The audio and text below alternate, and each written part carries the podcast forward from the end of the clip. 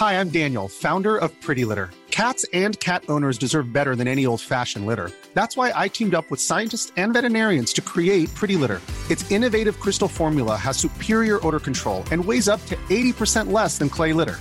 Pretty Litter even monitors health by changing colors to help detect early signs of potential illness. It's the world's smartest kitty litter. Go to prettylitter.com and use code ACAST for 20% off your first order and a free cat toy. Terms and conditions apply. See site for details. Today, we've got a great compliance story against somebody that was wasting somebody's time with terrible work opportunities. But first, it's not my fault, but I'll find a solution. When I was in college, I got a second job during the summer at a restaurant. During my interview, I told them that I couldn't work specific days because I was working at my other job. On my third week, they scheduled me to work on my off days. I had talked to them and they gave me a list of numbers of other servers to find someone to take the shift. I was able to get my shift covered. The next week, the same thing happened. Now, I hated this job. I've worked plenty of restaurants before, and this one was a cry before work, during work, and after work kind of job. I told the manager that I'd been scheduled for a day that was not in my availability twice now. The manager said, Well, I'm not saying it's your fault, but it's not our fault, so you need to find a solution. I contacted every employee at both jobs. No one could cover either shift. I worked my next shift at the restaurant, and as I was cashing out, I told my manager I was done and this was my last shift. He goes, So you're just not doing the two weeks? And I said, You told me to find a solution, and I did. Why would OP keep doing that job for two weeks when the other people aren't even doing their jobs to begin with?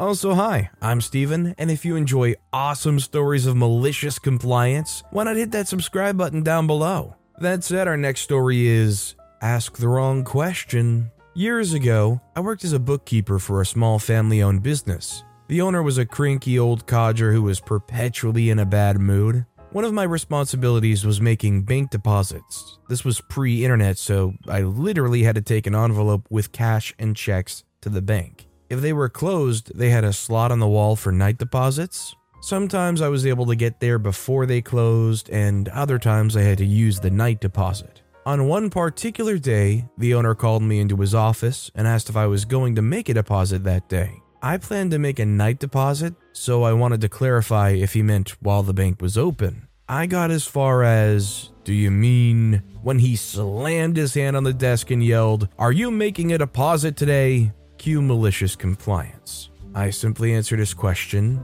yes. A couple of days later, he stormed up to my desk and demanded to know why I hadn't made a deposit the day he asked. It had apparently caused some huge problem with his cash flow. I calmly replied that I did make a deposit that day, but it had been a night deposit, and that he hadn't given me a chance to clarify. He clearly didn't like the answer, but dropped it and went off in a huff. I quit not long after that. I just feel like there has to be more going on behind the scenes for them to freak out this way. I don't know if they've got some real cash flow issues, but obviously, I don't think OP was unreasonable with the way they were handling things. Our next story is compliance. My first real job was scooping ice cream, which largely consisted of me shuffling around behind a standing cooler in the courtyard of a larger establishment. Our business was goat cheese, and I was an extension of that goat milk ice cream. Our clientele was very sporadic as we lived on an island, so the timing of the ferry was suspiciously similar to that of our busy periods. I worked 11 to 5, four days a week, earning minimum wage. I don't know if I was on the books or not, but I always got paid. Here's the problem when 5 p.m. rolls around, I tally up the sales in the box of change, wash all the scoops, table, cooler,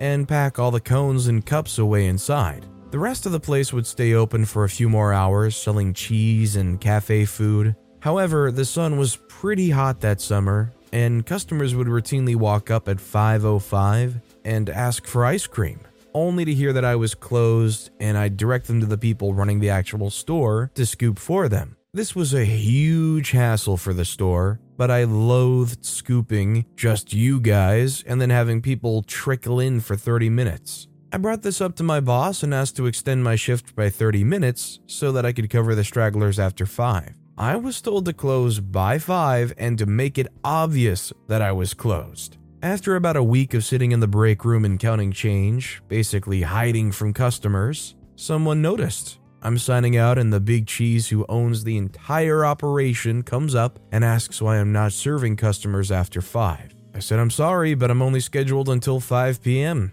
If you bumped me to end at 5:30, I'd be glad to stick around. The schedule for the next week rolls around and I guess he spoke to my boss because I suddenly had an extra cushy 30 minutes added onto my shifts from then on. Bought my first computer from that job. Good times. I just appreciate that OP stood their ground and didn't do any extra work for free. There might be a lot of people that just want to make other people happy, and even though they're technically not on the clock, they might stick around doing some extra work. Our next story is No More Sweets Unless I Say Yes. Many moons ago, when I was a baby pedant of about age 7, my mom bought some sweets. A rare treat because money was tight and she was very conscious of our sugar consumption. Being a normal ish child who loved sweets, I didn't want to stop at just one. However, mom knew what I was like and forbade me to help myself on pain of my precious TV rights being revoked. Not something I was likely to risk, given that mom had showed me she was willing to follow through on that threat in the past.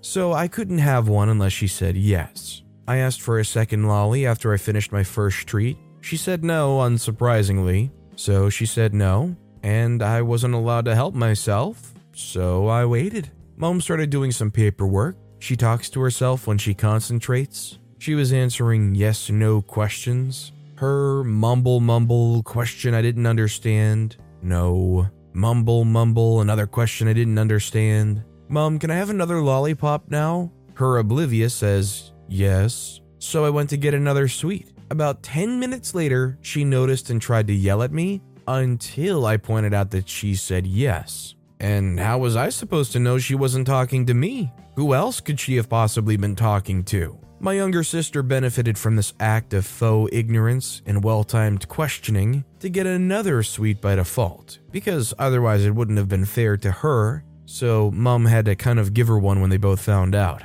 I legitimately believe that this is one of those exhausted parent moments. Well, you said yes, so I deserve it, and you're just like, oh, fine, just take the lollipop. Our next story is Screw You Council. There was a big hoo ha in the local news a few months ago about a restaurant having a marquee outside all year round. The complaint was raised because the restaurant in question is operated out of a Grade 2 listed building, and the marquee was blocking the view. The local council told them to take the marquee down, which the restaurant complained about losing seating room and business. They have today announced their new plan to regain their lost seating area and it looks surprisingly familiar. Instead of the marquee, they're now using parasols. Top tier pettiness, and I am absolutely here for it. Quality sleep is essential. That's why the Sleep Number Smart Bed is designed for your ever evolving sleep needs. Need a bed that's firmer or softer on either side? Helps you sleep at a comfortable temperature? Sleep Number Smart Beds let you individualize your comfort so you sleep better together. JD Power ranks Sleep Number number 1 in customer satisfaction with mattresses purchased in-store. And now, save 50% on the Sleep Number limited edition Smart Bed for a limited time. For JD Power 2023 award information, visit jdpower.com/awards. Only at a Sleep Number store or sleepnumber.com. Life is full of awesome what ifs, and some not so much, like unexpected medical costs. That's why United Healthcare provides Health Protector Guard fixed indemnity insurance plans to supplement your primary plan and help manage out of pocket costs. Learn more at uh1.com. Storytime is sponsored by BetterHelp. Nearly everyone at some point in their life will struggle with their mental health, whether that's something stressful at work, in a personal relationship, or something else. I know that I really struggled with anxiety in my early 20s, and therapy was a massive help for me. That's why I'm a massive fan of therapy and today's sponsor, BetterHelp. If there is anything in your life, big or small, that is negatively affecting you, get it off your chest with BetterHelp. It's an online therapy service that, after finishing a small questionnaire, will match you with a licensed therapist, where you can book appointments that match up with your schedule at any place or any time. And if you feel like you're not bonding with your therapist, you can switch at any point for free. Also, therapy isn't just if you're struggling with mental health. If you're looking for guidance or ways to improve your social skills, life, or relationships, it's a great judgment-free way of doing that. Get it off your chest with BetterHelp. Visit betterhelp.com slash storytimepod today to get 10% off your first month. That's betterhelp, H-E-L-P dot com slash storytimepod. Considering they made them remove the marquee, even though I guess a parasol or a big tent basically might not be like a permanent fixture, I feel like they're probably still gonna get some kind of grief about it. Our next story is just do what you gotta do, man. My cousin's story. He works for a high population city police department. I rarely get to talk with him, and when we do, he rarely talks about his job. Since everything going down, he's decided not to talk about his job in mixed company, whatever the flarp that means. We're both part Abenaki, so I guess we are mixed if you think about it, but I digress. Come to find out that the one story he told me just so happened to be a sweet piece of malicious compliance. He was driving on the 101 northbound when he notices a car dart from the left lane to the HOV lane rather quickly, putting his blinker on to get back into the left lane. A lot of people do this, according to my cousin, Officer Delk.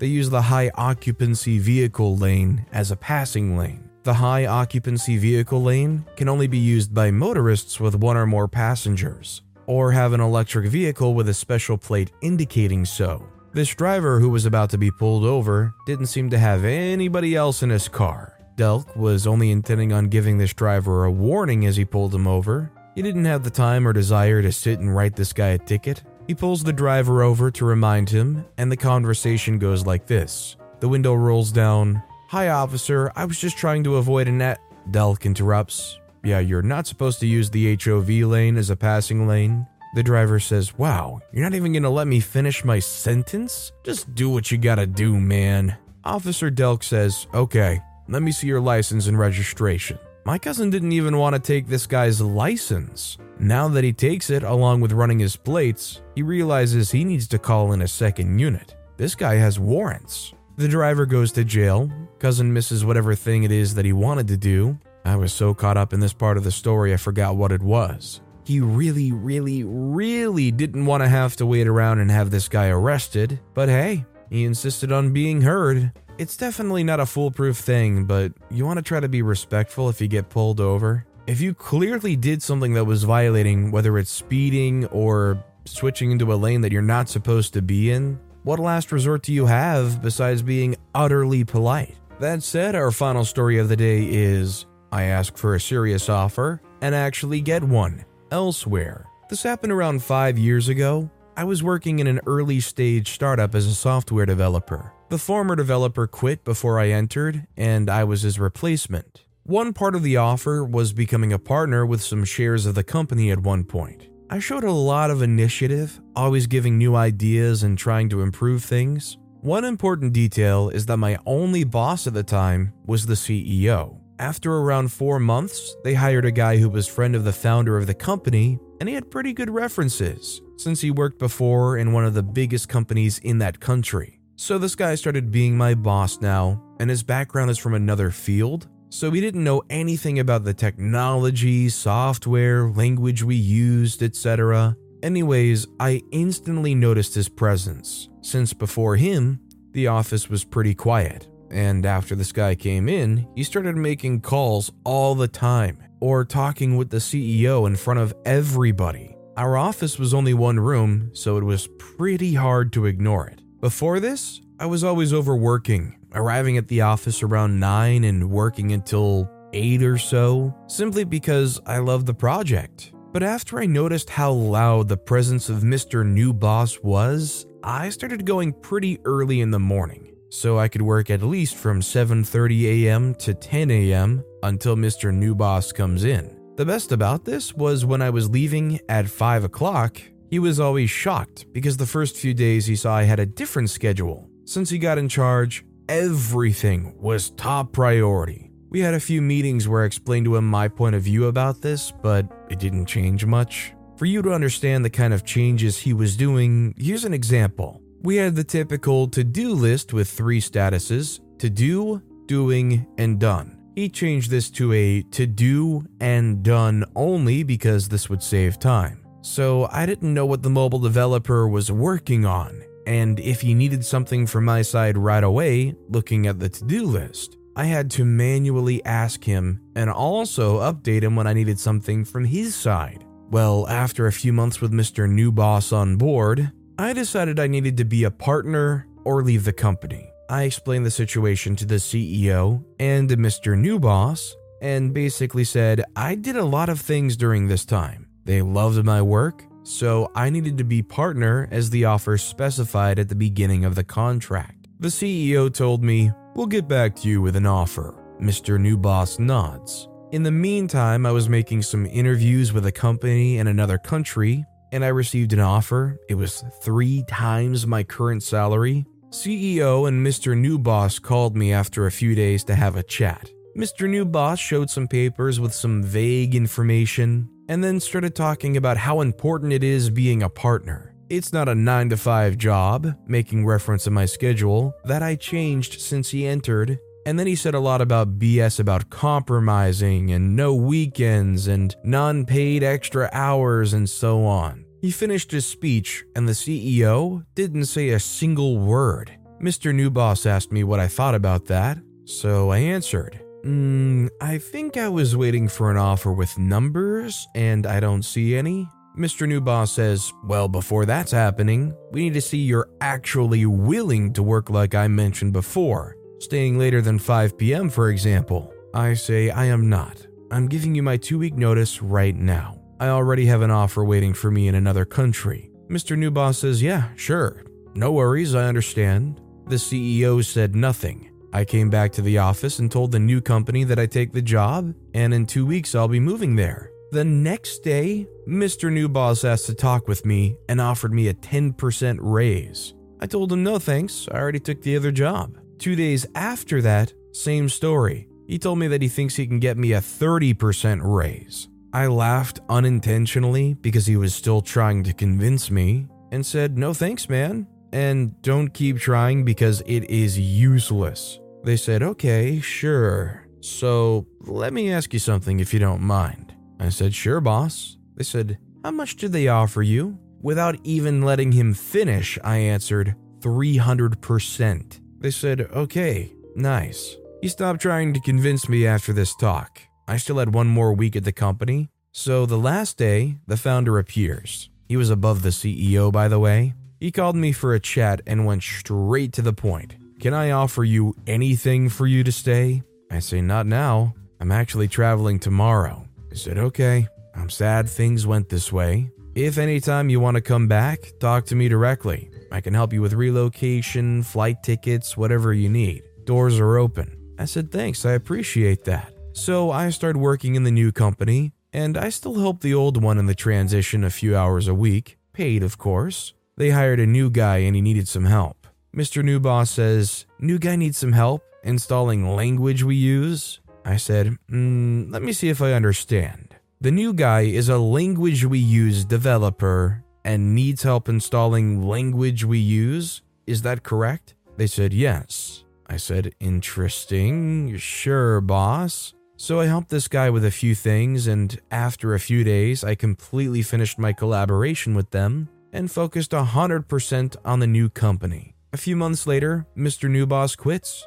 Two more months, the mobile dev quits, the new guy quits, the CEO quits. If you're coding in whatever language, whether it's C, Java, Python, if you hire somebody that says they're qualified in that, and then all of a sudden they need help installing it, that's like owning a woodworking business, having your great worker leave, hiring a new one who says they're very qualified, and on the first day there, the new worker says, Hey, can you help me figure out what tools I need to use? Can you help me figure out where I can find these tools and get them in order? If that person said they were qualified, they hired a liar. But with that being said, that's all the time we have for today. Now, if you want to hear another awesome compliance story, check out that video on the left. Or if you missed my latest video, check out that video on the right. That said, I'll see you all next time with some more stories.